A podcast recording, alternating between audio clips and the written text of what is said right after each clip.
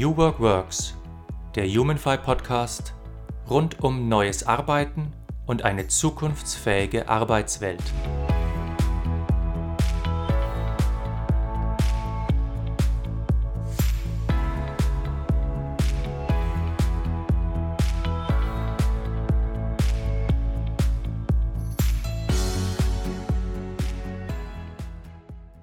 Hallo und herzlich willkommen zu einer neuen Folge von New Work Works, dem Humanfy Podcast. Ich bin Markus Feld und meine heutigen Gäste sind Robert Pukalla und Alex Clodius. Robert und Alex, herzlich willkommen. Servus, hi. Ja, hallo Markus, servus. Robert, Alex, erklärt doch kurz unseren Hörern, wer seid ihr und was macht ihr? Bitte fang an. Ich fange an. Also, äh, ja, äh, vielen herzlichen Dank. Robert Puhala, mein Name.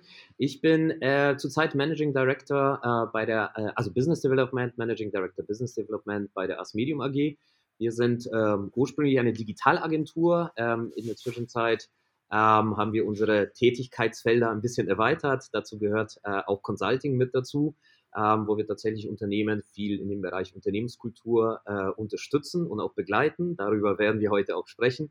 Ähm, ursprünglich habe ich BWL studiert hier an der TH Nürnberg, äh, bin dort äh, auch als Lehrbeauftragter hängen geblieben für das Thema digitaler Dialog. Ähm, ansonsten zwei, dreimal selbstständig gewesen, äh, Höhen und Tiefen äh, hier alles miterlebt und äh, ja, bin sehr froh, heute mit dabei zu sein. Ich freue mich sehr auf das Gespräch. Mhm. Ja, ich freue mich auch sehr. Ähm, äh, ich bin seit jetzt knapp 14 Jahren ähm, mit kleinen Unterbrechungen bei Aus Medium.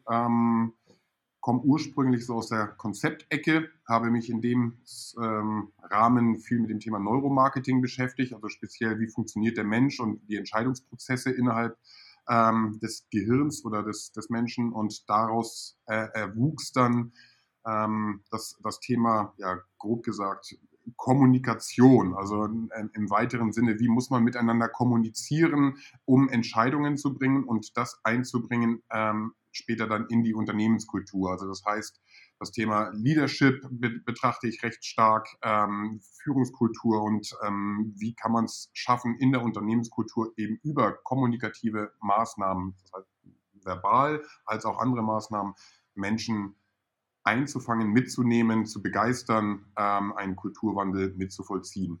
Mhm. Und ähm, ja, ein sehr, sehr breites Feld, sehr spannendes Feld und das begeistert mich.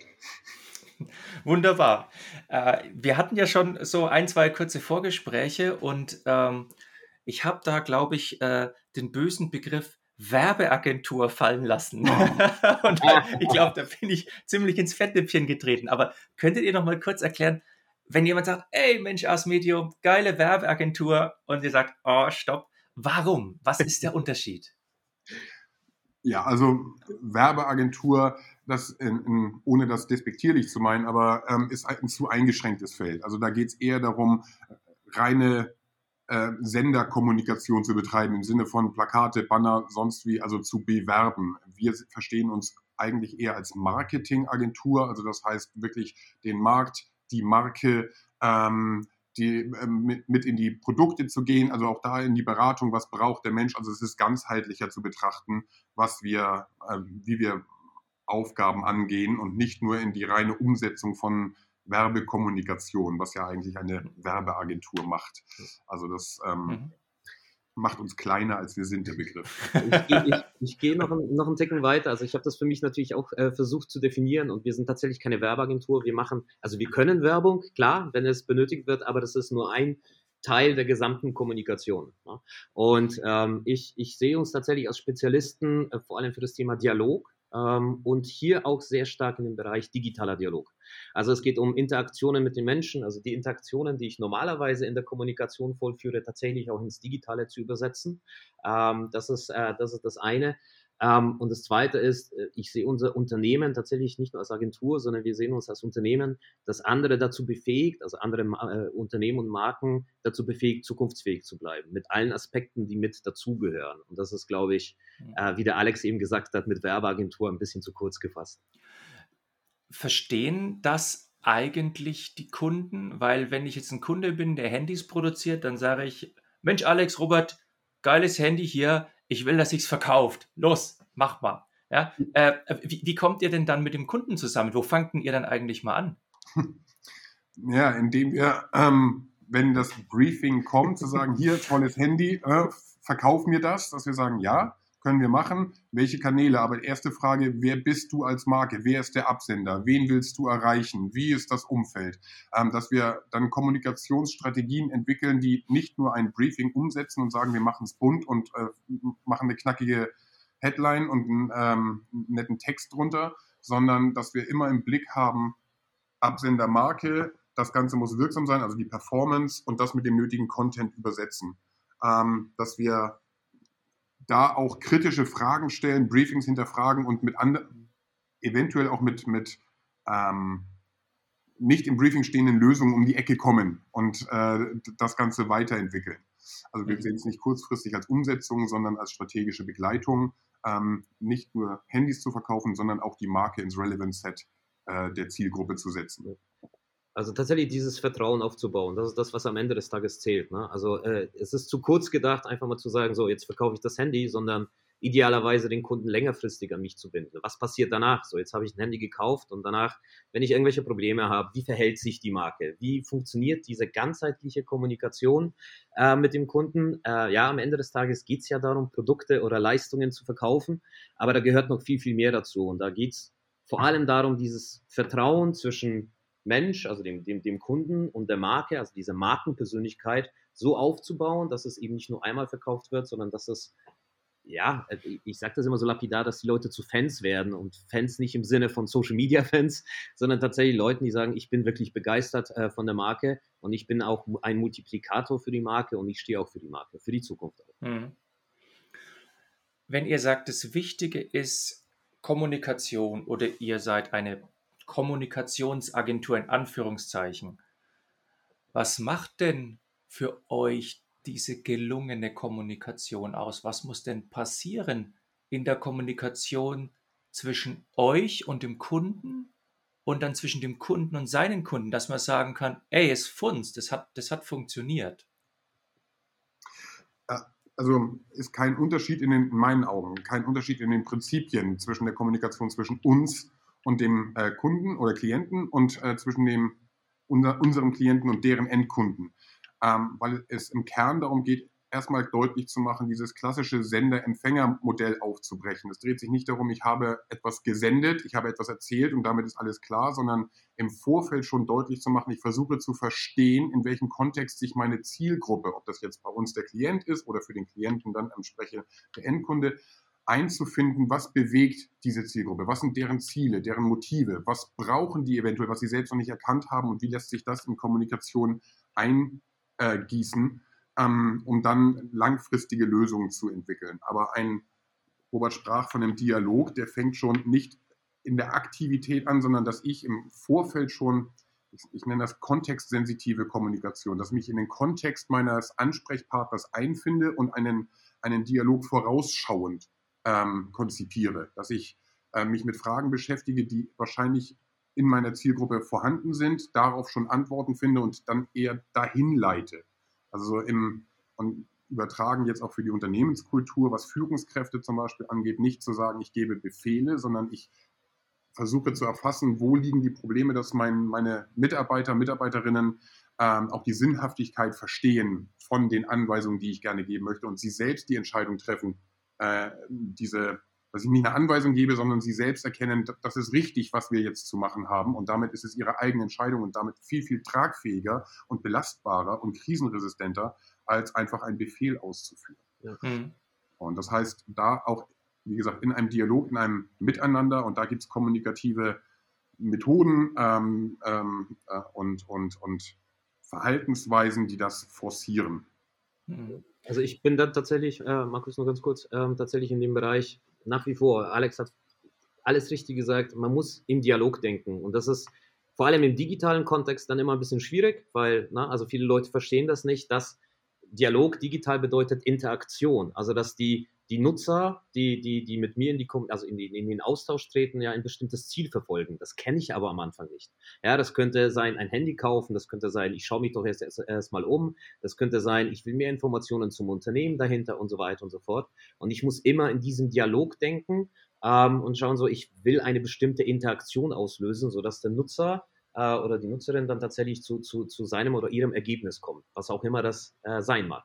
Und das wie gesagt, diese Prinzipien des normalen Dialogs, wo ich dann auch Fragen stellen kann, wo ich auf, auf Interaktionen, die mein Gegenüber mir gibt und so weiter auch eingehen kann, das gilt es tatsächlich auf allen Ebenen zu übersetzen.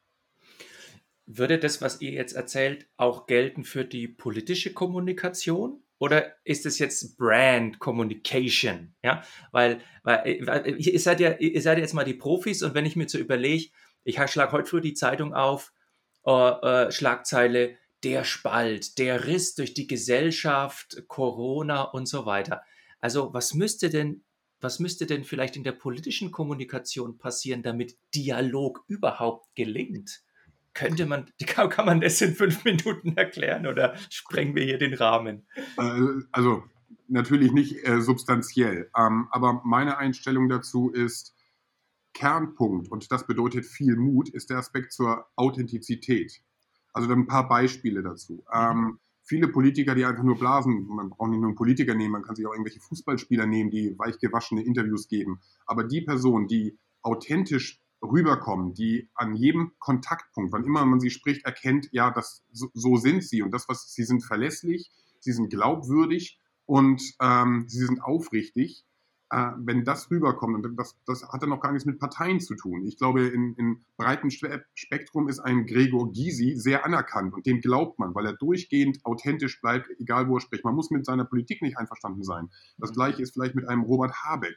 Ähm, man muss, kann auch da unterschiedlicher Meinung sein, aber er tritt sehr authentisch auf. Und wenn man, wenn man das schafft und auch zugibt, wenn man etwas nicht kann, was jetzt zum Beispiel der Robert Habeck macht. Und wie wurde die Angela Merkel dafür gefeiert, dass sie Entscheidung zurückgenommen hat und gesagt, ja, da haben wir einen Fehler gemacht. Auf einmal hieß es, boah, super schön, dass man Fehler zugeben kann. Und ich denke mir, Wunder, warum wird das in den Medien so breit getragen? Ja, da gibt jemand einen Fehler. Das sollte normal sein und nicht dieses, wir sind alle fehlerfrei, wir, wir, wir, sind nicht angreifbar, wir treffen den kleinsten gemeinsamen Nenner, weil wir keine Verantwortung übernehmen wollen. Und das, glaube ich, haben viele Menschen einfach satt, weil sie keine Orientierung bieten.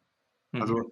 für einen Dialog ist es wichtig, unterschiedliche Haltungen zu akzeptieren, sie entsprechend formulieren zu können, ohne empathisch sein Gegenüber auszublenden, sondern das mit einzubeziehen und zu zeigen, ich erkenne deine Punkte, es gibt aber auch noch andere Sichtweisen darauf und lass uns darüber sprechen. Wo wir dann eine Lösung finden, am Ende ist es auch eine Positionsfrage. Das heißt, wenn ich ein Minister bin, dann habe ich Weisungsbefugnis, Entscheidungsgewalt, die muss ich dann auch treffen, aber auch die Verantwortung dafür übernehmen.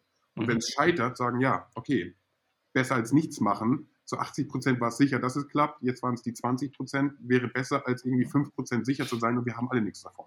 Und das ist, glaube ich, das Bestreben, was die Menschen auch emotional haben. Wenn ich das jetzt äh, rückübersetze auf Unternehmen und auf Brand, dann stehen die Unternehmen doch vor einem doppelten Problem, weil, wenn ich dich jetzt richtig verstanden habe, ist so eine Brand Communication die Mischung aus das, was ich als Unternehmen bin und das, was ich vielleicht im Produkt oder in meiner Marke vermitteln will. Und das doppelte Problem ist ja eigentlich, dass Unternehmen oft nicht wissen, wer sie sind und sie wissen nicht, wo sie hinwollen mit der Brand. Kann ja. das sein? Ja. also unterschreibe ich, wenn ich, wenn ich ganz kurz, wenn ich ganz kurz reingehen, ah, unterschreibe ich so, tatsächlich. Ne? Also das ist sehr, sehr viele Unternehmen, also auch in den letzten, lass ich mal sagen, 20 Jahren, bis auf ein paar wenige Ausnahmen, rudern sehr aktionistisch. Mhm. Ne? Also ohne tatsächlich zu, zu zeigen, wer sie sind, für was sie stehen. Also wir sprechen da immer von dieser Markenpersönlichkeit. Am Ende des Tages lieben es Menschen, sich mit Persönlichkeiten auszutauschen. so muss man auch tatsächlich eine Marke sehen, die bestimmte Werte vertritt, die bestimmte Haltung hat. Ne? Die, die, äh, und das alles muss sich auch in, in jeglicher, also auch auf Produktebene, aber in jeglichen Kontaktpunkten widerspiegeln. Also das, was der Alex vorhin über Persönlichkeiten gesagt hat, ne? dieses authentisches Auftreten, diese Glaubwürdigkeit, Fehler auch zuzugeben und so weiter und so fort. Genau das Gleiche gilt das für die Unternehmen. Und genau das ist das Problem, dass viele Unternehmen einfach nicht glaubwürdig oder authentisch waren ähm, und tatsächlich auch hier keine Leitplanken auch dafür haben. Ne? Wobei man fair bleiben muss an der Stelle, das ist mir wichtig. Also wenn wir jetzt auch davon sprechen, auch das Gegenüber zu verstehen, selbstverständlich haben Unternehmen gewisse Sachzwänge. Sie haben ja auch die Verantwortung für die Gehälter von Mitarbeitenden und so weiter. Das heißt, sie, sie haben einen Erfolgsdruck. Und ähm, den Aufwand zu betreiben, jetzt die richtige Haltung zu haben, aber dafür eventuell Umsatz zu verlieren, das ist ein, eine schwierige Entscheidung. Und das, das möchte ich auch überhaupt nicht abstreiten. Und das an der Stelle auch mal ein Appell an alle Mitarbeitenden in Unternehmen. Wer von Ihnen möchte diese Entscheidung, die die Verantwortungsträger zu, zu treffen haben, treffen? Ich glaube, dass ganz viele von denen auch äh, schlaflos äh, in die Nacht gehen, weil sie Entscheidungen treffen müssen, die einfach das Leben von anderen beeinflussen. Aber aus der Position heraus müssen sie es machen. Ähm, leider Gottes ist es in zu vielen Fällen mein, aus meiner Sicht in Unternehmen so, dass sie sich auch hier den kleinsten gemeinsamen Nenner, das heißt, wofür stehen wir, wenn ich den Satz formuliere, äh, wir möchten erfolgreich sein durch Qualität und Innovation. Diesen Satz würden wahrscheinlich 90 Prozent aller Unternehmen sich gerne raufschreiben und sagen, damit wissen wir ja, was wir machen wollen. Aber ja. das ist eine Phrase. Das, da steckt halt nichts. Das sagt keinem Mitarbeitenden, warum arbeitest du hier? Was ist dein Impact? Mhm. Und das ist zu wenig heutzutage. Da hat es einen Wandel gegeben in der, in der Wahrnehmung. Ist, das, ist das der Grund für diese äh, Purpose-Bewegung, für diese Purpose-Welle? Also ganz neutral jetzt gesprochen, ähm, steckt das dahinter? Ganz, ganz ja. sicher, ganz sicher. Also ich glaube schon, dass immer mehr dieses große Ganze gesehen wird. Also da geht die Klimadiskussion mit rein, also das Thema Nachhaltigkeit, das soziale Miteinander, aber ähm, auch das Thema Egozentriertheit und das hat nachher Auswüchse, die eher negativ zu beurteilen sind aus meiner Sicht. Aber dieses Work-Life-Balance und so weiter, ne, zu sagen, ich möchte viel Geld haben, möchte aber wenig arbeiten und das ist ein Stück weit ein Kulturclash, weil das merke ich teilweise schon. Ich, für mich ist völlig klar, fünf Tage arbeiten und das passt für mich, aber ich verstehe auch Menschen, die sagen, na, nee, vier Tage bitte, weil ich möchte noch mehr Zeit mit der Familie haben. Aber ähm, das, den Fokus eher darauf legen, was ist für mich persönlich wichtig. Hm verstehe ich bis zu einem gewissen Punkt, aber ich hätte es gerne noch, dass wir mitzudenken, aber dafür braucht es den Purpose. Warum das Wir? Warum die Sinnhaftigkeit, dass wir gemeinsam an etwas arbeiten, was mir auch eine Befriedigung gibt? So lässt sich das, glaube ich, miteinander vernetzen und daher kommt meiner Meinung nach so dieser gesamte Purpose-Gedanke, der relevant ist. Ja, also ich glaube noch, ähm, noch weiter gefasst, ähm, tatsächlich, weil man, glaube jahrelang tatsächlich diesen gesellschaftlichen Wandel bewusst oder unbewusst verschlafen hat in, äh, auf vielen, in, in vielen Unternehmen, ne, tatsächlich zu beachten, so wo geht denn die Reise hin? Und wenn man sich die Jüngeren unter uns anschaut, ne, die, die einfach andere Werte vertreten, also auch andere Anforderungen an das Unternehmen haben, anders auch mit dem Thema Transparenz und alles, was der Alex gesagt hat, soziale Verantwortung und, und Nachhaltigkeit und so weiter und so fort, dass die Unternehmen auf einmal lernen müssen, tatsächlich diese, diese Transparenz nach außen zu tragen und vor allem ihren diesen Reason Why, so warum tun wir das, was wir tun? Welchen Beitrag leisten wir auch für die Zukunft? Und das ist das, wo die ganze Bewegung hingeht, tatsächlich für die Unternehmen das zu definieren, ähm, um sich hier vor allem zu differenzieren, aber auch klar zu positionieren. Wer sind wir? Da sind wir bei, bei dem Thema. Und welche Haltung haben wir und für welche Werte stehen wir ein? Hm. Ich habe jetzt im Gespräch ganz oft so Begriffe gehört wie ähm, äh, Mensch, Kommunikation, Kultur, Purpose. Würdet ihr euch selbst als New Worker beschreiben? Ich sage für mich nein, aber nicht, weil ich sage, ich lehne den Begriff ab, sondern ich kann mit dem New Work nichts anfangen. New ist äh, eine zeitliche äh, Perspektive, die sich ständig wandelt. Also ich anders arbeitende, ja, aber das war es schon immer. Also ich meine, da war schon immer eine Bewegung drin. Im Moment ist es halt so ein, ein Trend weg von alten Strukturen, die komplett aufgebrochen werden.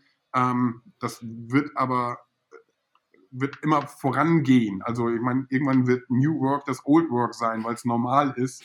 ähm, ich, bin, ich bin eher ähm, jemand, der, ich verstehe mich als ähm, oh Gott, hier ist ein neuer Begriff, äh, Worker, also es muss passen. Ja? So, es gibt auch, ich habe kein Problem damit, fünf Tage die Woche zu arbeiten, ich habe kein Problem damit, auch mal die extra Meile zu gehen und, und ähm, zu sagen, ich nehme meine eigenen Interessen runter, weil es dient dem Unternehmen. Das ist meine persönliche Einstellung. Die fordere ich aber nicht von anderen ein. Wenn die ein anderes Mindset haben, ist das genauso in Ordnung und sagen, ich möchte gerne ähm, möglichst flexibel das Ganze halten, ich möchte meine Arbeit und mein Privatleben zusammenbringen völlig in Ordnung.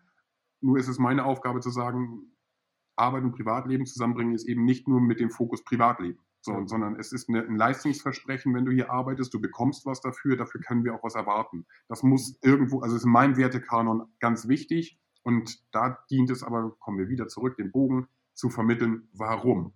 Dass die Leute erkennen, was, was bringt es dir denn auch, was bringt es uns, dass man eine Befriedigung daraus schaffen kann, es nicht nur für sich zu tun, sondern für die Gemeinschaft und damit eine, eine Orientierung hat, eine Bindung hat, die ähnlich wie in einem Fußballverein oder in der Familie oder sonst wie unheimlich wichtig, tragend und, und, und wertvoll ist. Mhm. Aber das gilt es zu erstellen und das ist Führungsaufgabe. Und ich habe eine klare Antwort, jein. also in, dem, in, dem, Sinne, ich glaube nicht so wie, so wie New Work versucht wird zu, de, äh, also versucht zu definieren, was die neue Arbeit ist, sondern für mich selbst, aufgrund meiner Erfahrung, meines Werdegangs, ähm, dass ich sehr adaptionsfähig bin. Also ich, ich, ich na, also irgendwann mal die Erkenntnis tatsächlich, was der Alex vorhin gesagt hat, zu sagen, so diese Work-Life-Balance ähm, für mich zu finden. Ich bezeichne das nicht so, ich bezeichne es eher so als Work-Life-Blending, äh, weil es zum Beispiel bei mir sehr oft passiert, ich gehe sehr oft laufen, dass mir beim Laufen die, die besten Ideen für meine Arbeit einfallen. So, ist das jetzt Arbeit oder ist das jetzt Freizeit oder, na, also dass ich viele Sachen automatisch annehme. Das heißt, ich würde mich schon als New Worker äh, bezeichnen, aber einfach so aufgrund meiner Entwicklung und Erhaltung. Und ich versuche da nicht irgendwelchen Definitionen nachzujagen, sondern für mich selbst das äh, tatsächlich diesen, diesen Mittelweg zu finden. Ne? Mhm. Weil das ist, das ist für mich persönlich immer sehr interessant, weil wenn ich so drei Gruppen von Leuten habe, die, die, ich habe die in Anführungszeichen New Worker so in der Blase, dann habe ich so die Leute, die ein bisschen sagen, ach, ich bin so am Rand, ja, ich bin so ein bisschen dabei. Und es gibt so Leute, die sind eher so draußen, in Anführungszeichen, die sagen, naja, kann nichts mit anfangen. Jede der drei Gruppen hat große Probleme unter Umständen damit zu sagen, was ist New Work eigentlich? Ja. Äh, also da, ne, ich, ich habe ja mal diesen Definitionsversuch gemacht äh, mit diesen fünf Prinzipien, mit der, mit der New Work Charta, aber das ist halt auch ein Definitionsversuch. Ja. Und das ist es hat manchmal so ein bisschen was fast schon komödienhaftes, wenn wir uns alle über einen Begriff zerstreiten, den wir vielleicht alle nicht definieren können. äh, Gegenfrage, ist es wichtig? Also ich meine, ist das nicht ein Stück weit auch eine Nebelkerze, sich mit einer Begrifflichkeit auseinanderzusetzen und die versuchen zu definieren? Also New Work steht ja im Kern dafür, möglichst flexibel äh, das hinzubekommen, also alte Muster aufzubrechen. Jetzt versuchen wir das in ein Gerüst zu packen, an dem man sich orientieren kann, damit man sich ein Label raufklatschen kann, hey, wir sind New Worker. Anstatt zu sagen, ey, wir, wir finden unseren Weg, wie wir unsere Arbeit miteinander möglichst effizient gestalten wollen. Wie das am Ende aussieht, braucht keinen Namen. Das ist völlig egal. Aber diese Diskussion, was ist jetzt was und dafür Leitlinien und Prinzipien, ist ein nettes Geschäftsmodell. Ähm, aber ob es den Leuten dient, also es ist ein bisschen so, wie zu versuchen, äh, ein Pudding an die äh, äh Wand zu tackern. Ja? Genau. ähm, aber gleichzeitig habe ich zum Beispiel bei Kunden immer die, die, immer die Definitionsfrage. Also die wollen das wissen, ja, weil, die, weil sie dann sagen können, ah, ich stehe nicht hier, ich stehe da drüben. Und wenn ich da drüben stehe, bedeutet das was anderes für mein Geschäft oder für meinen Verstand oder keine Ahnung, äh, als wenn ich jetzt äh, auf der anderen Seite äh, vom Raum stehen würde.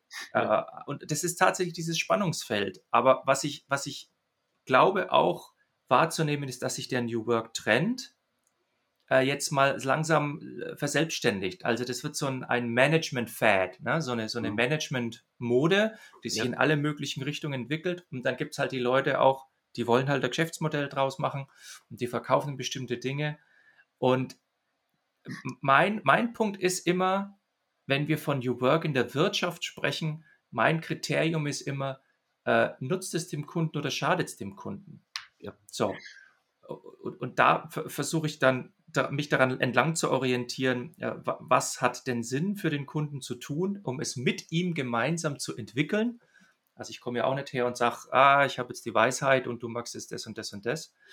Äh, sondern ich, ich erkenne da auch ein bisschen Ähnlichkeiten äh, mit eurem Ansatz, weil auch für meine Arbeit spielt gelungene Kommunikation, herausfinden, was ist, eine sehr große Rolle. Ja. Ich, ich, ich habe immer eine Gegenfrage. Jetzt, wenn wir von Kommunikation sprechen und dem Begriff New Work, wenn man es umdreht und nicht versucht, was ist denn New Work und passe ich in dieses Gerüst rein, sondern sagt, wir sind nicht Old Work zu sagen, wir sind das, was etabliert ist, das sind wir nicht. Was wir sind, völlig egal, aber das sind wir nicht, anstatt zu sagen, was wir sind.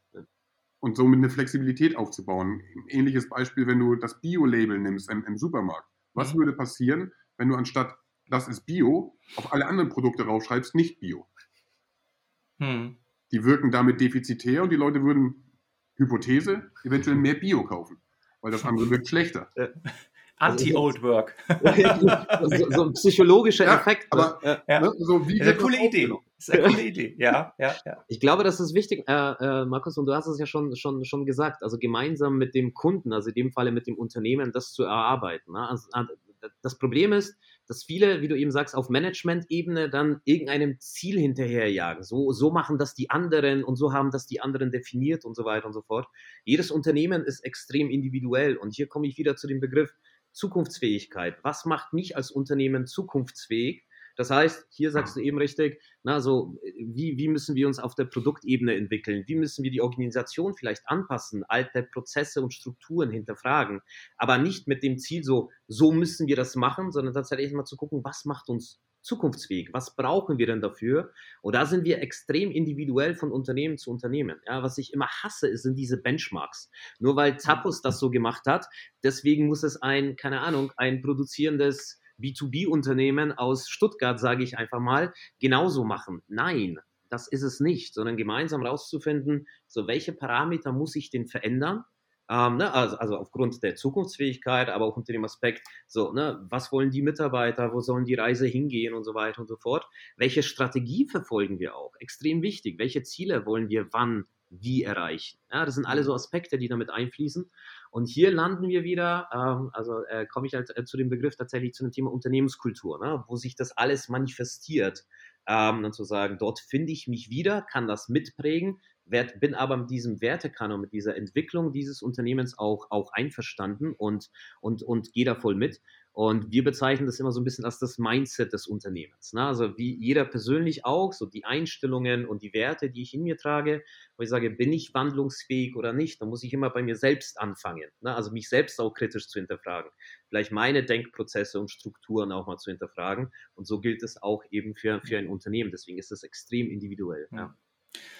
Zum Thema Kultur kommen wir gleich. Ich möchte nur kurz noch eine Anmerkung machen. Das, was du sagst, ähm, äh, Benchmarks helfen unter Umständen nicht weiter. Du musst den eigenen Weg finden, du musst die Verantwortung übernehmen für die Strategie und so weiter.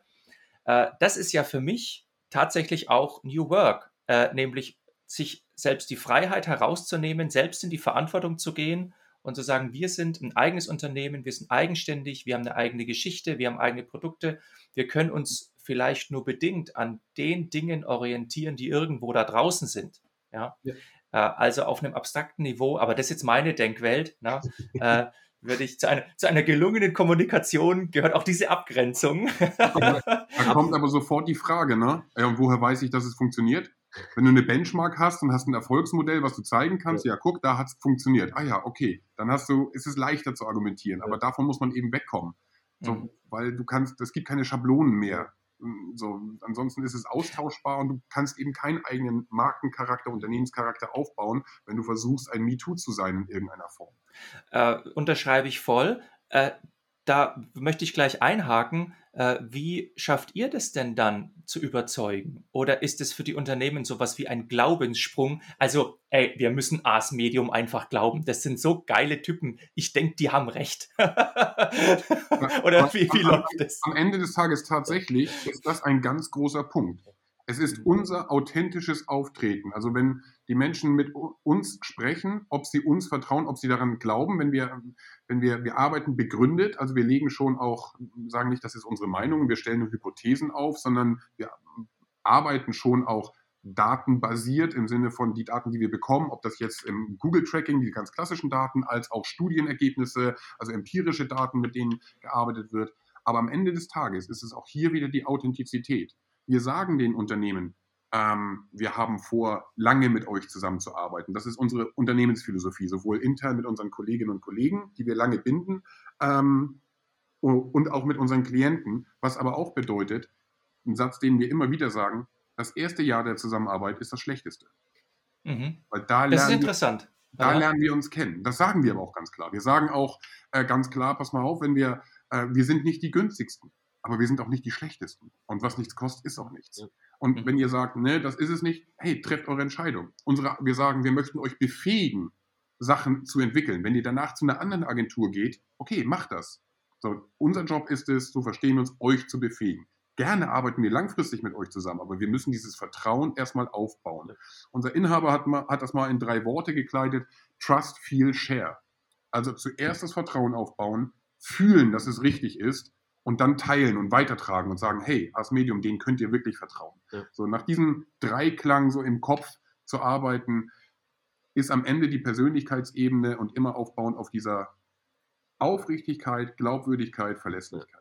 Und auch hier vielleicht noch ganz kurz, da unterscheiden wir uns und äh, da liebe ich auch dein, dein, dein anderes äh, Buch, äh, das ist äh, Beraterdämmerung, aber wo wir natürlich auch als, wir beraten ja die Unternehmen dazu, aber eben nicht so wie, wie, wie die ganzen ich will sie nicht alle nennen, äh, ne, wo ich mit einer Schablone F komme und mit einer 200-seitigen PowerPoint-Präsentation und nur weil es halt bei, bei 20 Unternehmen irgendwie so halbwegs funktioniert hat, ähm, so machen wir das bei euch auch, ähm, sondern tatsächlich ist es dieses persönliche Begleiten und das ist sehr schwer, äh, also dieses Vertrauen aufzubauen, weil wir eben kein Schema F haben. Wir können nur unseren Werkzeugkoffer aufzeigen, was man so alles machen kann, was alles mit dazugehört. Und das ist natürlich deutlich schwierig, als wenn eine Beratungsfirma kommt und sagt, hey, schau mal, wir haben das schon bei 30 Firmen gemacht, bei dir machen wir das genauso.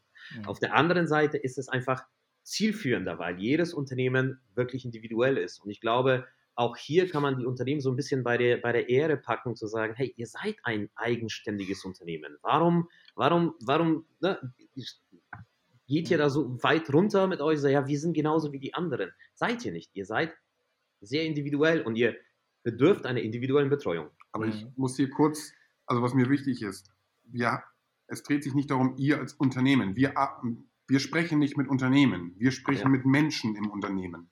Und da ist die große Herausforderung, dass, wie wir rangehen, wir versuchen die Bereitschaft zu wecken, dass sich die Menschen, die Entscheidungen im Unternehmen treffen, ähm, mit sich selbst auseinandersetzen. Also auch sich selbst reflektieren, weil etwas anders zu machen bedeutet auch, dass sie etwas anders machen müssen. Das macht der Mensch aber nicht gerne. Also Verhaltensänderung ist unheimlich schwierig bei Menschen hinzubekommen. Und da die Motivation, die Befähigung, die Begeisterung dazu hinzubekommen, bei Führungskräften sagen, wir können euch jetzt nicht eine Lösung machen, die abseits von euch steht, sondern ihr seid Teil der Lösung. Und da müssen wir jetzt auch erstmal ansetzen. Was bist du bereit zu tun, um diese Änderung? Und wenn wir das nicht erfasst haben, dann wird es schwierig. Und da ist der größte, die größte Hürde.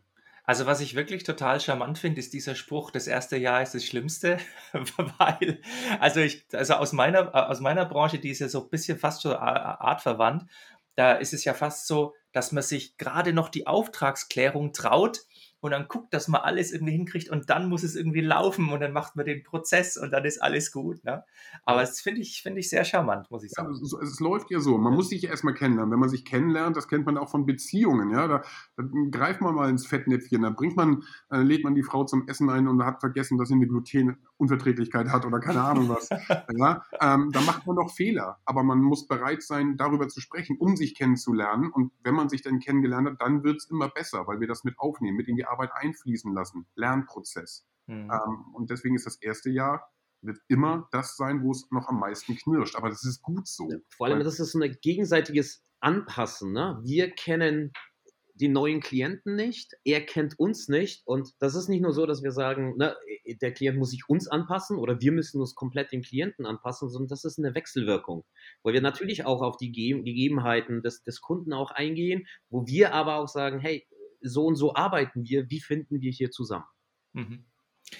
Ich habe auf eurer Homepage den Satz gefunden, Kultur lässt sich nicht diktieren. Mhm.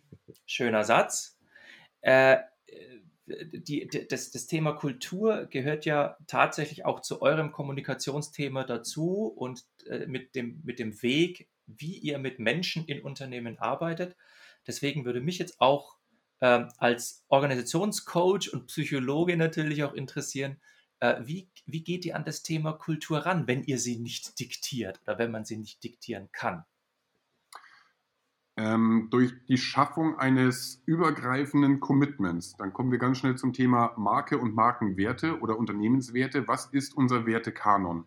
was sind unsere Leitprinzipien, ähm, wie wir miteinander umgehen wollen, wie wir arbeiten wollen, was uns auszeichnet.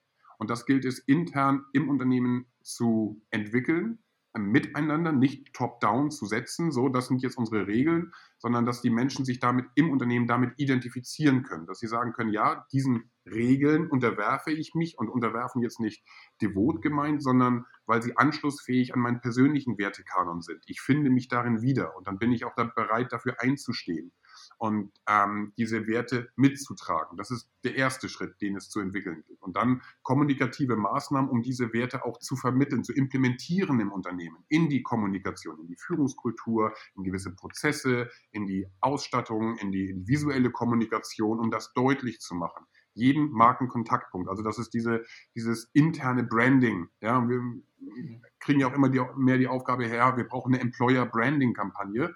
Und da sind wir bei der, dem Thema Beratung sagen, bevor ihr anfangt mit Employer Branding, müsst ihr mit Employee Branding anfangen, weil nur wenn ihr, wenn die Mitarbeitenden hinter der Marke stehen, die Marke selbst vertreten, dann könnt ihr auch nach außen gehen und neue Mitarbeiter gewinnen, weil dann habt ihr, dann ist, seid ihr authentisch. Aber mhm. den ersten Schritt müsst ihr schon noch gehen. Mhm. Ähm, also so, so gehen wir an das Thema von innen heraus diese Kraft entwickeln, so sind wir, ein, ein Identifikationsgefühl schaffen. Würdet ihr dann sagen, dass es in vielen Unternehmen der Fall ist, dass man schon Werte unbewusst hat, in Anführungszeichen, aber sich deren erst einmal gar nicht bewusst ist und sie auch deswegen nicht aktiv einsetzen kann? Ja, die unsichtbare Kultur. Ja. Die und unsichtbare ich, Kultur. Ich, ich, glaube noch, äh, Alex, kannst du gleich einsteigen, ich glaube, das geht noch weiter, äh, dass viele Unternehmen Werte haben, deren sie sich nicht bewusst sind, die sich irgendwie so entwickelt haben und die, die so die unsichtbare Kultur sind. Auf der anderen Seite haben sie irgendwo Werte niedergeschrieben oder gemeinsam mit irgendjemandem entwickelt, die mehr oder weniger irgendwo dastehen, aber nicht vorgelebt werden. Und vielleicht passen sie auch nicht zusammen. Ja, also einerseits die Werte, die, die gelebt werden und die Werte, die man sich, wie, keine Ahnung, wie das der Alex vorhin gesagt hat. Unser Wert ist es, einer unserer Werte ist höchste Qualität und höchste Innovation. So, wow. Na, das ist das, womit, womit echt, keine Ahnung, viele Unternehmen nach außen gehen. So, wir sind innovativ. Seid ihr das tatsächlich? Na? Und ich glaube, das ist, das ist so das, das, das größte Problem, dass man sich dessen nicht bewusst ist. Das, die, das Problem ist, oder die, ja, die Schwierigkeit, der Begriff Werte wird in vielen Stellen noch äh, als etwas gesehen, was nach außen zu kommunizieren ist. Mhm. Ähm, aber so funktioniert es nicht. Ich kann mir sowas wie ne, ja, äh, Teamfähigkeit, Leistungsfähigkeit, Qualität, sonst wie als Wert irgendwie raufschreiben. Ähm, aber das ist nicht für die Kunden gedacht, als, als hübsches, hübsches Culture Washing, sondern es muss nach innen gerichtet sein, sagen, hey, so wollen wir miteinander kommunizieren, so wollen wir miteinander umgehen. Wenn wir sagen, äh, wir sind verlässlich, dann heißt es im Verhalten der Führungskräfte, der Mitarbeiter, dass sie das erstmal leben. Dann strahlt das auch auf die Produkte aus, auf die Kommunikation mit den, mit den Kunden, auf den Service und so ganz automatisch ähm, wenn das entsprechend auch gelebt wird. Wenn wir sagen, wir wertschätzen uns gegeneinander, dann trete ich auch wertschätzend gegenüber den Klienten auf, weil sich das Verständnis etabliert, hey, die sind diejenigen, für die ich gerne arbeite und dann kriege ich auch das positive Feedback, was mir wieder gut tut. Ähm, also dieses Umdrehen von Werte gilt es nach innen zu richten und miteinander nach innen zu entwickeln. Und wenn sie da gefestigt sind, dann kann ich auch sagen, ja, so sind wir wirklich. So, so treten wir nach außen auch auf, weil jeder hier im Unternehmen orientiert sich daran, vom, von der Pförtnerin bis zur, zur Geschäftsführerin. Also wenn ich, wenn ich das jetzt höre, dann klingt es ja äh, erstmal äh, super und positiv und jeder ist glücklich, aber äh, kennt ihr äh, denn jetzt auch Nebenwirkungen? Also nach dem Prinzip, äh, wo gehobelt wird, fallen Späne, wenn dann Leute sagen, also okay, jetzt haben wir, jetzt bin ich mir jetzt von meiner Werte bewusst, aber das, das ist hier der falsche Platz für mich. Ja, ja, klar. Und dann gilt es, das gehört genauso dazu, also auch zur Authentizität, zu sagen, das ist etwas, ähm, daran wird nicht gerüttelt. Und wenn du dich an diesen Werten nicht findest, dann sind wir falsch für dich. Ja. Und ein fauler Apfel im Korb kann ganz viel kaputt machen. Mhm. Also da gilt es auch, Korrektive innerhalb des Unternehmens, also dass es gar nicht passieren muss, da benimmt sich jemand falsch und dann gibt es irgendwo eine Abmahnung, weil ich gehe zum Abteilungsleiter oder zum Geschäftsführer und der muss das regeln oder die muss es regeln, sondern dass es korrektive Tendenzen schon innerhalb des Teams gibt, dass sie sagen, hey, dieses Verhalten akzeptieren wir hier nicht. Dann wird der, der Mund aufgemacht und wie gesagt, pass mal auf, wir nehmen dich mal beiseite.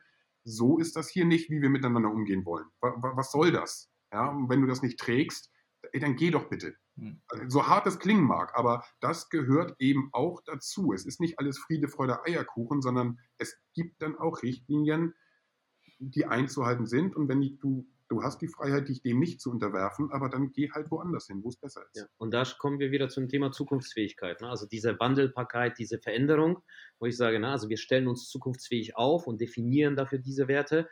Und ähm, es gibt durchaus auch Mitarbeiterinnen und Mitarbeiter, die halt einfach damit nicht mitgehen wollen, was aber der normale Werdegang auch eines Unternehmens ist. Ne?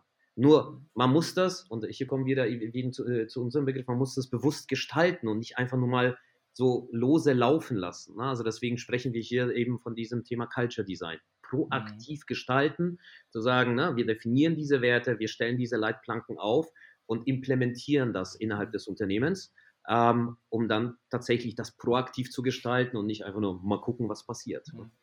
Also wenn man dann die Unternehmensszene in Deutschland mal anschauen würde, könnte es ja sein, dass diese Kultur oder die bewusst gestaltete Kultur der nächste wichtige Selektionsfaktor ist, nachdem sich die Employee-Ströme so ein bisschen ausrichten. Ne? Also nicht nur Gehalt, nicht nur Fähigkeit und nicht nur Aufgabe, sondern auch, oh, jetzt hat er, sondern auch Kultur im Sinne von, da ist jetzt, sind immer mehr Unternehmen, da ist eins dabei, das hat die jetzt die Werte authentisch formuliert, da kann ich andocken. Ja. So, Verstehe ich euch da so richtig? Ja, aber das passiert doch schon. Also ich meine, Kununu als Bewertungsportal hat auch diesen Culture Score schon aufgesetzt und, und bewertet mittlerweile die Unternehmenskultur von Unternehmen, dass das Einblick gewinnt. Viele Studien zeigen, dass ähm, Gehalt ist immer noch wichtig, keine Frage. Die finanzielle Sicherheit braucht man und die Wertschätzung auch im Geld ausgedrückt für die Leistung. Aber wofür steht das Unternehmen? Also Purpose wird immer wichtiger, aber besonders, wie fühlt sich das an? Weil das mhm. Bestreben ist gerade auch bei Jüngeren ja eben nicht mehr dieses, ja, dieses Jobhopping, jetzt bin ich mal zwei Jahre hier, zwei Jahre da, sondern ich suche Stabilität. Ich möchte auch sowas wie Familie aufbauen. Also diesen, diesen, dieser Trend ist ersichtbar. Und dann brauche ich einen Arbeitsplatz, wo ich mich wohlfühle, wo ich gerne in die Arbeit gehe über die nächsten 10, 15, 20 oder noch länger Jahre. Ähm, dann möchte ich aber auch sicher sein, dass ich, dass, ja, dass ich da nicht mit Bauchschmerzen hingehe oder mit einem, ist mir egal, wo ich bin, sondern ich, ich, ich suche nach dieser Identifikation. Ja. Und das größte Problem tatsächlich ist dabei so dieser Gap zwischen das, was wir nach außen tragen, wie, wie toll und, und innovativ und mega geil, was auch immer wir sind. Und auf der anderen Seite, wenn ich in das Unternehmen reingehe, ne, also ich habe keine Ahnung, ne, äh, ich habe mich für das Unternehmen entschieden und es fühlt sich ganz anders an. Ja. Und das wird auch kommuniziert. Ne? Also und mal davon abgesehen, was das für ein Unternehmen für Kosten bedeutet, ne? für ein halbes Jahr Leute einzuarbeiten, dort, äh, keine Ahnung, so viel Geld und, und, Kraft reinzustecken, die dann nach einem halben Jahr wieder gehen, wie oft das passiert. Und genau darum geht es, diese, diese Authentizität für das, was ich als Marke stehe, nach innen und außen zu tragen und, und eben nicht innen anders zu sein, als wie ich das außen vorgebe. Weil das wird sofort aufgedeckt. Ja? Mhm. Ich gehe sogar noch einen Schritt weiter und sage, das wird eines der wichtigsten Differenzierungsmerkmale für die Zukunft. Oh, sorry.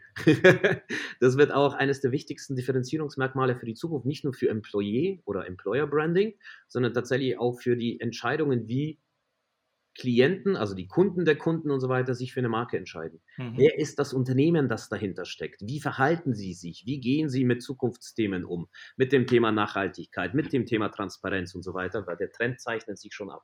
Mhm. Und es, es ist, letzter Satz kurz dazu, es können sich Unternehmen meines, äh, meiner Meinung nach überhaupt nicht mehr erlauben, ähm, zu denken, ähm, sie, sie, sie, können sich anders darstellen, als sie wirklich sind. Also die, die Weigerung, mit sich selbst auseinanderzusetzen, weil früher waren Unternehmen eine Blackbox, heute sind es Glashäuser. Total transparent, weil wir im Zeitalter der Dokumentation leben, von, von unserem Essen oder unseren Sportergebnissen, die wir überall äh, kommunizieren reden wir auch darüber in, in, den ganzen Netzwerken, über die Arbeit, was uns da ausmacht. Ne? Ähm, und das für jeden ersichtlich.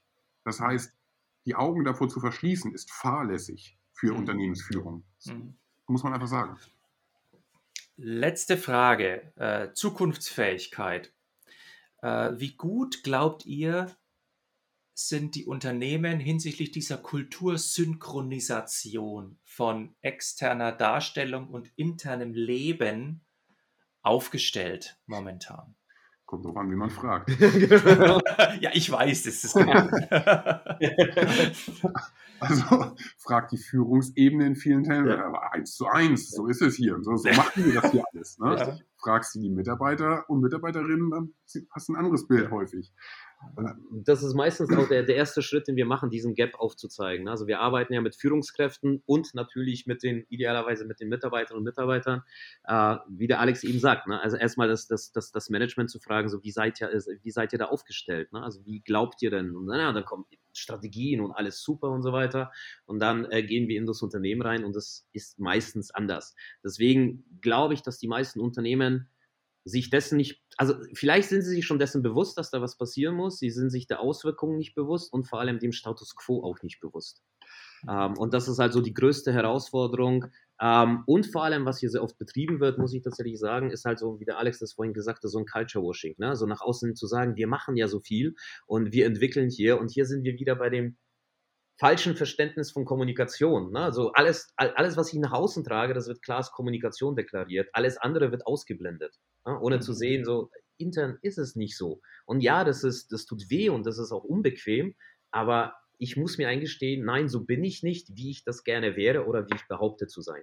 Und das ist sehr, sehr erfrischend und darin zeigt sich auch, dass es noch einen großen Gap gibt, also zumindest aus meiner Perspektive, sehr, sehr erfrischend, wenn man in Unternehmen reinkommt, wo man spürt, dass das, was sie nach außen tragen, innen auch wirklich gelebt wird. Also ich nenne jetzt mal ein Unternehmen ähm, Unsinn Fahrzeugtechnik. Da hatten wir, sind wir vorstellig geworden und ähm, sind reingekommen und haben uns die Werte angeguckt und dachten so, hm, ob das so gelebt wird und sind dann durchs Unternehmen gegangen und haben gemerkt, ja, ey, das ja. ist sofort spürbar. Und das, das ist so positiv. Und interessanterweise, die Leute, bei denen dieses Gap nicht vorhanden ist, die kommunizieren die Unternehmenskultur nach außen gar nicht sonderlich. Ja. Mhm. Also, und vielleicht steckt da drin, also wenn ein Unternehmen mir sagt, wir stehen für Qualität, dann frage ich mich, warum musst du das extra raufschreiben? Das ist so, wir, wir sind ehrlich. Aha, ist ja schön, dass du das extra noch sagen musst. Also, das sind Selbstverständlichkeiten und bei authentischen, authentisch gelebten Unternehmenskulturen, die, die scheinen zu sagen, das brauche ich nicht extra erwähnen. Also mhm. sie können es nutzen und, und, da steckt auch ein Mehrwert drin und das braucht man heutzutage auch, ein bisschen ne, sich mit den richtigen Federn schmücken. Aber vom Selbstverständnis her ist es dann, naja, das ist doch, ja, natürlich, ja. also so, so, so, mhm. so, sind wir halt. Das brauchen wir noch nicht nach außen ja. posaunen.